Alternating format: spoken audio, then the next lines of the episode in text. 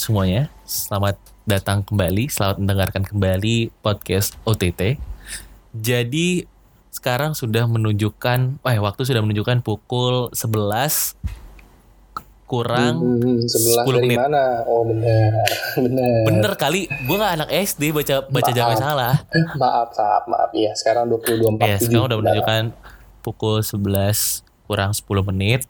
Jadi enaknya kita ngobrolin apa nih Bang? Kalau bahasanya anak muda tuh biasanya makin malam makin makin ini gak sih? Makin asik gak sih? Iya iya iya. Dulu ingat gak ngomong- kalau misalkan kita masih kuliah offline itu ada celutukan-celutukan kalau misalkan kita nongkrong terus habis itu kita balik jam 8 pasti ada celutukan ya elah masa jam segini balik gitu kan Malu kali. jam masa jam balik. 8 malu malu kali gitu kan nah emang sebenarnya kalau misalkan kalian nih biasanya nongkrong itu pasti jam-jam segini tuh udah mulai obrolan-obrolan masuk ke dalam deep gitu gak sih Iya, ngomongin betul. Tuhan ngomongin Ada salah satu teman kehidupan. kita yang namanya Jeremia Haloman Maralus eh, atau JJ Siagian. Kalau udah malam itu dia nanyanya gini, emang Tuhan itu ada nggak sih? Ya ampun. Iya. kangen banget gue sama obrolan kita itu Betul. Eh tapi Pak kalau misalkan jam segini ini bicara tentang ini ya, bicara tentang hal lain gitu. Obro, eh, kita obrolan ringan dulu deh. Lu jam Boleh. eh, lu tuh jam segini suka ngedengerin lagu jenis apa nih, Pang? Menurut lu lagu yang cocok jam segini tuh lagu apa? Ah, ngomongin lagu ya. Kalau jam segitu tuh biasanya justru gue tuh lagi agak-agak produktif gitu. Karena kalau gue tuh makin malam makin produktif biasanya. Hat. Hmm, oke Nah. oke. Jadi lagu-lagunya nggak mungkin lagu-lagu pengantar tidur dong. Nggak mungkin gue Hmm. dengerin kayak lagu-lagu instrumental atau kayak Kenny G gitu kan. Itu kan buat tidur banget ya. Tapi ada nih satu Hmm. lagu yang asik banget dari kemarin gue dengerin. Itu kayak aduh terngiang-ngiang di kepala gue. Dan emang lagi apa ya mendeskripsikan apa yang gue rasain aja gitu. Hmm. Ini pasti orang-orang denger juga sering denger lah. Ini salah satu lagu yang viral di TikTok. Aduh, TikTok banget ya tuh gua. Ih, anak TikTok banget lo gue liat. Yoi. Jadi lagunya itu dari Eklat Story judulnya Bentuk Cinta. Hmm, bentuk cinta ya. Iya, Love berarti tuh. betul, betul. Soalnya dia ngedescribe-nya keren sih kayak rambut warna-warni, bagai gulali, imut lucu walau tak terlalu tinggi. Aduh. Itu Keren ngegambarin cewek lu yang mana, Pang? Yang keberapa? Oke, boleh di skip ke obrolan selanjutnya ya bisa jangan bahas cewek dulu nggak sih daripada mancing keributan lagi ya mohon Lah, emang kenapa? Emang kenapa? Lu harusnya berani dong. Emang eh, kalau misalkan lu nggak ada apa-apa harusnya berani membicarakan hal tersebut dong. iya tapi untuk kemaslahatan bersama nih Mhm. lebih baik kita Oh, ya udah, ya udah. aja lah Ya udah. Ya udah lagi dan gue nih. Kalau misalkan coba lagu, coba kalau lagu tuh sebenarnya gue paling suka ngedengerin lagunya Mawang Mawang. uh mawang ya makanya tuh lagunya kan aneh-aneh pak Enggak, enggak, enggak. Bercanda, bercanda, bercanda. Gue paling suka dengerin lagu Dewa 19. Judulnya itu oke sedang ingin bercinta. Karena jam-jam segini memang memang waktu tidur maksudnya oh salah dan enak aja kedengerin lagu itu.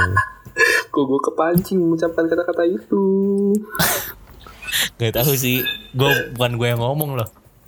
Iya iya iya paham Tahu- paham.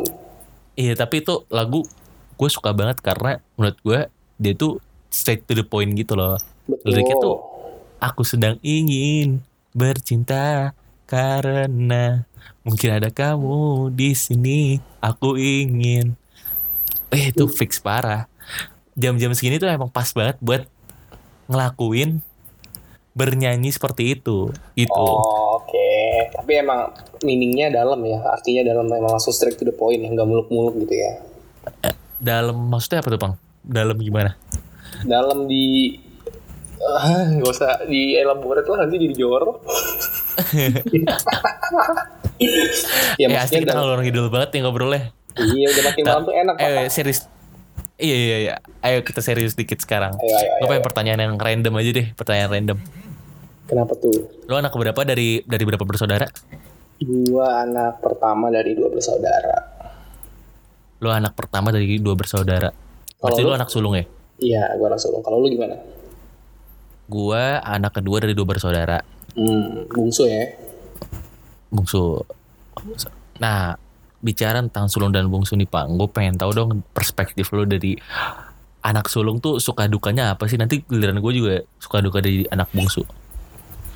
Gimana nih Pang?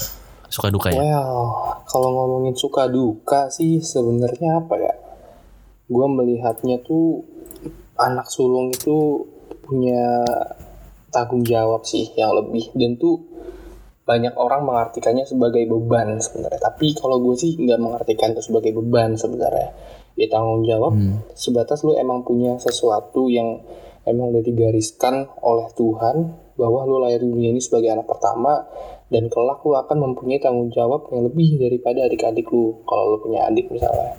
Kenapa gue bisa bilang begitu? Karena gini, ketika lu menjadi anak sulung itu uh, kita tuh akan menjadi seorang yang dijadikan tolak ukur lah bisa dibilang oleh orang tua kita pertama. Orang tua kita tuh ketika kita lahir ke dunia, mereka punya anak pertama, kita tuh punya harapan. Mereka tuh punya harapan Hmm, yang lebih untuk betul. kita gitu. Iya kan? Pasti orang tua tuh berharap, oh ini anak pertama gua, dia akan membawa kebahagiaan dalam hidup gua, dia akan membawa banyak sukacita, dia akan membawa banyak dampak dalam hidup gua. Mungkin orang tua akan berpikir seperti itu. Kemudian kelak Hmm. ketika kita sudah agak besar, kita sudah beberapa tahun punya adik lagi, um, Hmm. orang tua bahagia ketika punya adik, cuman mereka sudah punya suatu tolak ukur atau sudah punya suatu hal yang bisa dijadikan patokan di mana kalau si anak keduanya ini atau adik dari anak sulung ini akan mengikuti jejak dari abangnya atau kakaknya yang sudah terlahir duluan ke dunia makanya dari itu gue bilang dari awal kalau misalnya lu jadi anak sulung itu artinya lu Hmm. digariskan dan ditakdirkan untuk punya sebuah tanggung jawab, jawab yang lebih dari Tuhan entah itu lu sebagai panutan sebagai teladan dalam keseharian lu dalam cara bersikap itu sebenarnya kalau ditanya bagian dari suka atau duka gue bisa bilang dua-duanya sih karena kalau Hmm. sukanya adalah ya lu artinya setiap hari lu harus berbenah untuk menjadi seorang yang bisa dilihat baik gitu sama saudara-saudara atau sama adik-adik lu dan juga sama orang tua lu tentunya. Tapi dukanya adalah Hmm. kayak apa ya gue bilang tadi banyak orang memandang sebagai beban bahkan ada yang melihat itu sebagai pressure kayak oh berarti gue dituntut harus menjadi seorang yang sempurna gitu sih. Sebenarnya dukanya lebih di situ sih. Cuman kalau untuk perlakuan mungkin gimana eh, orang tua berlaku ke anak sulung sama anak bungsu ya itu relatif lah ya tergantung dari masing-masing orang tua. Kita nggak bisa menampik kadang ada yang lebih sayang ke anak sulungnya karena dia anak pertama ada yang lebih sayang ke anak bungsunya itu beda-beda. Cuman kalau gue sih memandangnya ya kasih orang tua kepada anak-anaknya itu sama rata gitu nggak ada yang lebih sayang ke mana-mana. Karena at the end kita akan tahu kalau orang tua tuh emang mempunyai harapan besar pada semua anak-anaknya. Gitu sih Hat. Hmm, dari jadi gimana coba lo merasakan ya kalau kalau lo gue simpulin dulu ya berarti lo itu di sini merasakan kalau misalkan anak sulung itu bukan beban tapi eh maksudnya sebagai anak sulung lo menganggap tanggung jawab itu bukan sebagai beban tapi itu Betul. sebagai sebuah tanggung jawab aja sebagai sebagai sebuah tanggung jawab aja gitu Iya, secara betul. utuh Betul. Nah kalau misalkan dari gua mungkin anak bungsu eh, gini deh kalau misalkan gua dikasih kesempatan untuk dilahirkan lagi ke dunia ini gue tetap akan menjadi anak bungsu tidak mau menjadi anak sulung. Hmm. Kenapa? Karena gua rasa eh, di keluarga gua gitu di keluarga di budaya keluarga gua mungkin anak bungsu itu eh, kasih sayangan lebih besar gitu dibandingkan eh, kakak gua itu gua gua nggak bisa pungkiri karena kakak gua itu dirasa sudah dewasa gitu akhirnya kasih sayang orang tua gue tuh sedikit menurun dan akhir sebenarnya sama. Mungkin itu lebih kepada cara penyampaian aja yang berbeda antara uh, kasih sayang yang disampaikan ke kakak gue sama ke gue gitu. Uh, gue merasakan gue sangat disayangi oleh orang tua gue karena mungkin alasannya gue anak kedua juga Uh, anak terakhir juga uh, dan gue rasa gue ini lebih dimanja aja sih sama orang tua gue gitu. Hmm. Nah, sebenarnya tapi yang dukanya itu menurut gue adalah gue di sini itu dianggap selalu jadi anak kecil gitu. Selalu gue nggak pernah dianggap dewasa gitu. Gue nggak pernah untuk di istilahnya dilepas gitu. overprotective mereka tuh terhadap gue sebenarnya mungkin eh, patut disyukuri gitu. Oh, gue diperhatikan oleh mereka secara intensif, secara intens. Nah, sebentar. Tapi gue tuh ngerasa kalau misalkan perhatian itu kadang terlalu berlebih dan akhirnya nggak malah menghambat gue untuk berkembang dan gue pengen jadi orang yang dewasa punya punya keputusan sendiri gitu. Nah Hmm. itu sih kayak suka eh, suka duka gue sebagai anak bungsu gitu. Nah ini pertanyaan yang paling mendasar sih Pang setelah lo berapa tahun berarti lo hidup hampir 20 tahun nih. Gue juga Iya, hampir hampir 20, 20 tahun tahun. hidup gitu sebagai anak sulung dan lo sebagai anak bungsu eh lo sebagai anak sulung dan gue sebagai anak bungsu. Apakah lo pernah menyesali kehidupan lo de- dengan peran yang peran lo di keluarga sebagai anak sulung dan gue nanti juga akan menjawab hal yang sama sebagai anak bungsu. Hmm, tadi gue pengen nanya sih, cuman agak mirip pertanyaan, cuman nanti gue bakal tanya juga pasti ke lo. Eh, menyesal ya, kalau soal menyesal sih, sampai saat ini gue nggak pernah menyesal sih, jujur. Karena ya gue merasa apa pun yang terjadi di hidup gue tuh emang sudah ditakdirkan dan digariskan gitu loh oleh Tuhan kayak gue emang sudah terlahir sebagai anak anak sulung, gue harus bisa menjadi sosok yang bisa dipanut dijadikan teladan dan panutan sama adik gue gitu tapi kadang apa ya mungkin pasti ketika lu ada di titik-titik di mana lu merasa hidup lu sedang chaos lah gitu pasti lu berpikir atas apa yang terjadi dalam hidup lu gitu kan sehingga lu punya salib jujur pernah sih mengalami hal kayak gitu kayak mungkin ketika lah ya. Iya, ketika gue merasa gagal hidup gue, terus kayak apa ya? Karena gue bukan cuma anak pertama sebenarnya, gue cucu pertama di keluarga besar gue dan adatnya itu kalau di Batak cucu pertama tuh yang bawa nama keluarga gitu. Jadi kayak gue nggak harus, gue cuma harus memberikan contoh ke adik kandung gue, tapi juga ke adik-adik sepupu gue gitu semuanya. Dan mereka Hmm. akan tante-tante om-om gue ketika eh, mendidik anak-anaknya itu akan selalu berpatokan ke gue gitu. Dari situ kadang gue kayak merasa apa ya menjadi contoh yang gagal aja gitu kayak ketika gue gagal terus kayak pasti adik-adik gue melihat gue dan aduh abang aja gagal kita gimana gitu gitu loh nah gue kadang berpikirnya kayak gitu cuman kayak ya Dian ketika gue bangkit ya gue menunjukkan lagi kalau misalnya gue emang akan selalu berusaha menjadi orang yang baik dan bisa diteladani oleh adik-adik gue gitu. Jadi kalau ditanya masalah menyesal atau enggak menjadi anak sulung gue rasa itu bukan suatu hal yang patut disesali sih. Justru itu harusnya disyukuri karena itu sebuah berkat dari Tuhan buat lo artinya lo harus bisa menjadi orang yang lebih bertanggung jawab orang yang lebih tangguh orang yang lebih bisa dijadikan panutan gitu sih. Iya iya. Coba kalau Eh, gimana kalau dari gua, kalau dari gue sendiri, gini sih, gue merasa kalau misalkan dulu gue sering menyala, bukan menyalahkan gue, uh, gue lebih kepada overviewnya aja nih. Eh, apakah gue menyesal lahir di keluarga seperti ini gitu? Gue nggak pernah bilang, gue nggak nggak pernah mau bilang kalau misalkan gue menyesal gitu. Dan gue tidak pernah merasakan itu. Gue sebisa mungkin meminimalisir perasaan tersebut karena menurut gue gini loh lo lahir ke dunia ini dengan mempertaruhkan nyawa seseorang gitu. Yaitu which is itu nyawa nyokap gue dan lu juga dan semua orang juga pasti mempertaruhkan nyawa ibu mereka gitu. Jadi lu Betul. lahiran dia di mana di mana seorang ibu itu mempertaruhkan keadaan hidup dan matinya ngerti ya lo?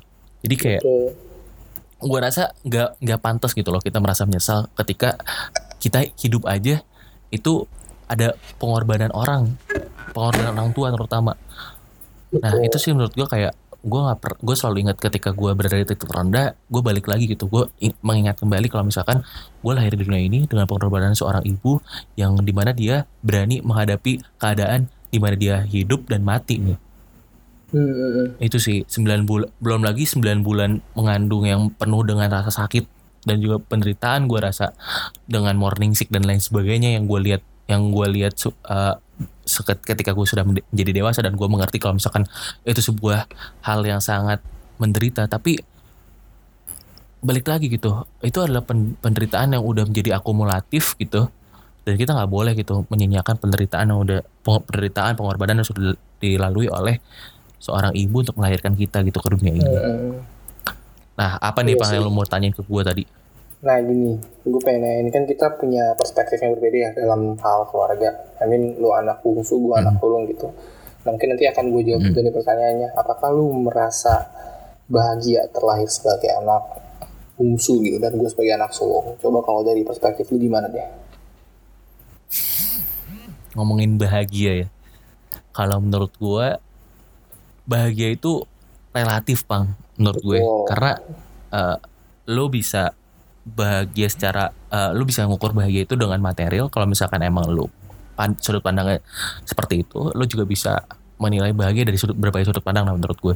Kayak simpelnya adalah gue merasa harus bahagia gitu. Gue merasa gue gue gue harus bahagia walaupun sebenarnya dulu dulu dulu dulu dulu dulu dulu banget waktu gue SMP SMA itu gue berpikir kalau misalkan kayaknya hidup gue tuh nggak bahagia banget karena gue selalu membandingkan kehidupan gue dengan orang yang menurut gue secara material aja gitu dia lebih pada gue nggak bisa ngelihat gitu loh eh, sudut pandang sudut pandang untuk melihat kebahagiaan itu dari sudut pandang lain gitu ngerti gak jadi betul kayak gue ra- gua rasa gue tuh dulu kurang aja eh, sudut pandang untuk melihat kebahagiaan itu dari perspektif yang berbeda. Tapi Hmm, sekarang gue merasa gue bahagia sih sebagai seorang bungsu di dunia ini. Gue bahagia juga terlahir di keluarga yang udah membesarkan gue sekarang sampai Hmm. sekarang ini. paham paham paham Kalau lu gimana? Iya sih, sebenarnya gue setuju sih sama kalau kebahagiaan itu relatif dan setiap orang bisa mendefinisikan kebahagiaannya masing-masing gitu. Mungkin ada orang yang mendefinisikan kebahagiaan dari segi material, ada orang yang mendefinisikan kebahagiaan sebagai suatu bentuk support dari orang-orang terdekat. Gitu. Cuman satu hal yang mesti kita sadar adalah kadang ketika kita mengukur kebahagiaan dari material, kita harus sadar juga bahwa sebenarnya nggak semua orang yang secara materi itu tercukupi atau bahkan berlebih mereka bahagia setuju dong Setuju nah banget. kita, kita lihatlah banyak artis-artis besar gitu kayak sebut saja kayak Robin Williams dulu terus eh aduh gue lupa itu vokalisnya yang rocker tuh dulu siapa yang dia bunuh diri gue lupa deh intinya Oh Chester Bennington. Nah, Chester Bennington. Mereka itu kalau secara materi kurang apa? Kaya semua kan, duit berlebih. Tapi at the day mereka mengalami apa ya? Mengalami Konflik. konflik dalam diri mereka dan memutuskan untuk mengakhiri hidupnya karena menurut gue mereka nggak bisa mencapai kebahagiaan yang mereka definisikan gitu. Inginkan. Nah, Ya, mereka, mereka inginkan. inginkan, Makanya mereka. kalau dari gue sih sekarang berarti yang bertanya apakah gue bahagia menjadi anak sulung? Semakin berjalannya waktu, gue akan merasa semakin bahagia.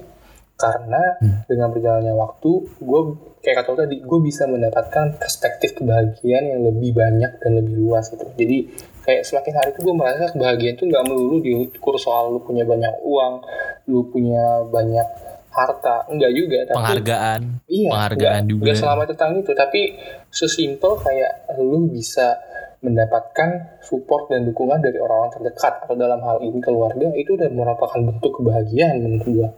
Nah, kayak gitu-gitu Iya iya. Benar. mungkin itu itu yang gue pikir sekarang kayak mungkin nggak nggak didapatkan oleh orang-orang yang sebenarnya secara duit, secara materi udah kaya gitu kayak tadi kita sebut Robin Williams dan Chester Bennington itu mereka punya Hmm. duit tapi apakah mereka mendapatkan kebahagiaan yang mereka mau seperti contohnya support dari teman-teman atau mungkin kebahagiaan dari pasangan hidup dari keluarga nggak tahu kan belum tentu nah itu dia itu sih menurut gue Hmm. Nah, nah ya, Gua gue pengen nambahin sih sedikit. tuh?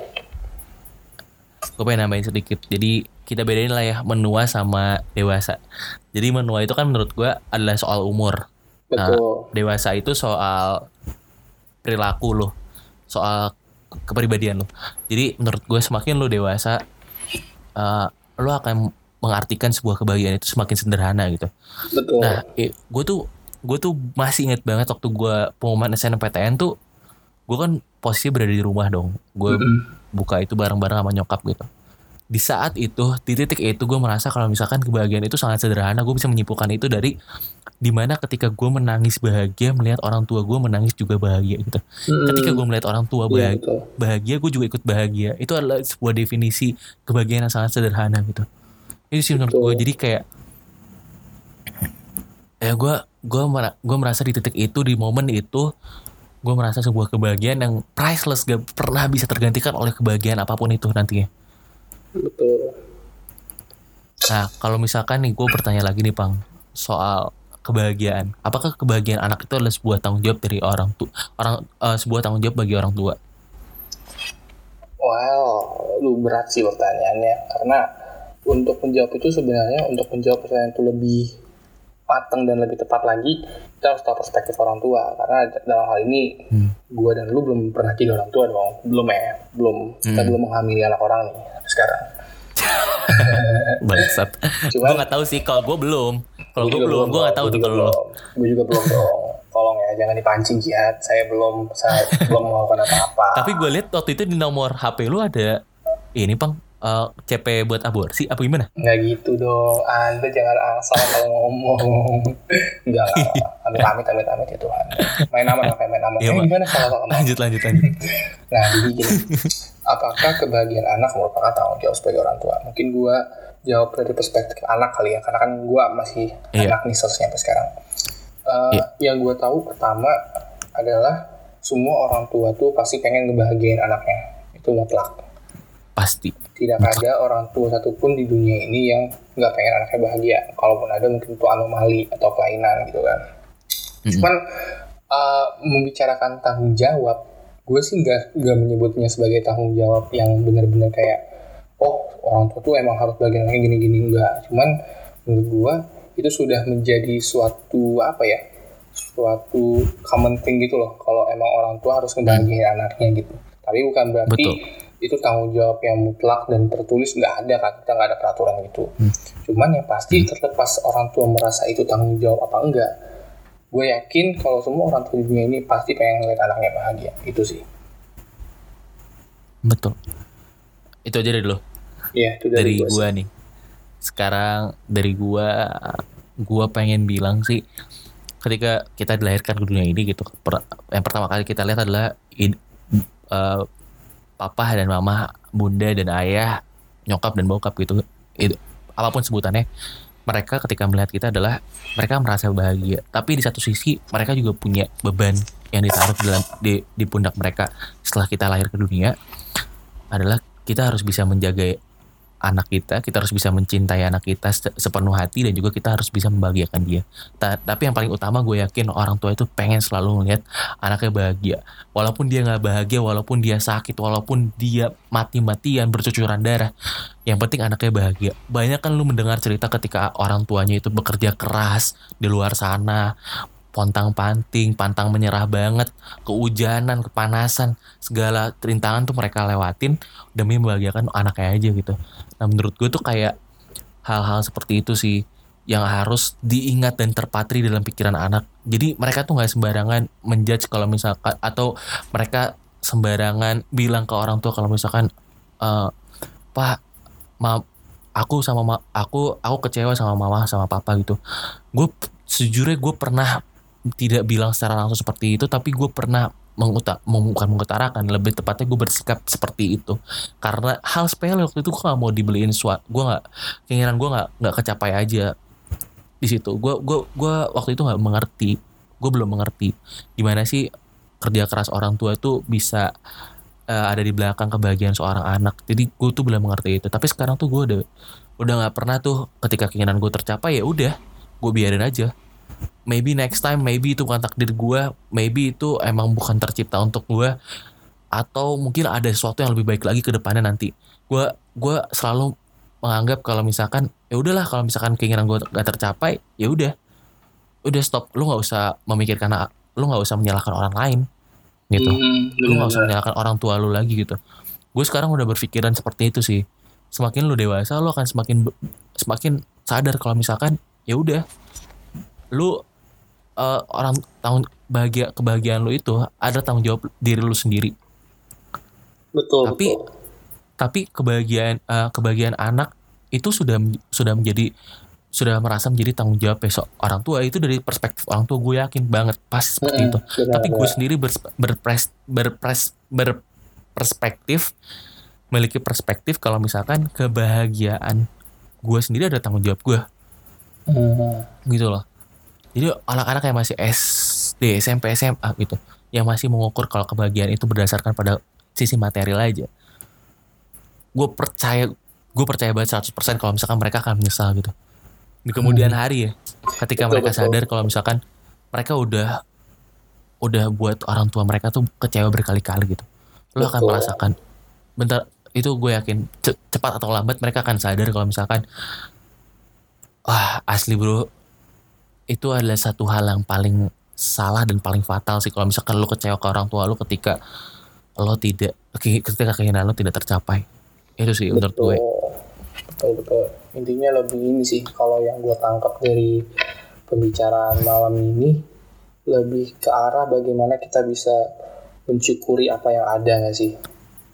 Iya benar-benar jangan pernah Jadi menyesal kayak, kayak ya? lu terlahir di keluarga dalam kondisi apa pun jangan menyesal lu terlahir sebagai anak sulung atau anak bungsu jangan menyesal kalau lu punya tanggung jawab lebih Iya, iya, menjalani hidup itu bukan perkara duit doang, bukan perkara lu jadi anak sulung atau anak bungsu, tapi ada banyak hal-hal lain yang harus lu eksplor. Makanya tuh lu harus pengen bersyukur dan dengan bersyukur tuh lu bisa menambah uh, gairah hidup sih menurut gua. Karena banyak orang yang pada akhirnya nggak punya semangat hidup, padahal dia sebenarnya punya banyak hal yang bisa dilakukan dalam hidupnya itu karena dia kurang bersyukur gitu.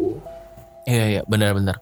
Uh, jadi ya pesan gue yang gue pengen sampaikan adalah uh, lu jangan pernah lah menyalahkan orang tua lu atas ketidakbahagiaan lu gitu karena ya udah mereka tuh tugas mereka mutlak mencintai kita itu udah pasti. Mereka cuma ingin mencintai kita. Jangan pernah lu salah paham kalau misalkan orang tua lu nggak cinta sama lu orang tua lu nggak mau ngebahagiain lu tuh salah banget bro.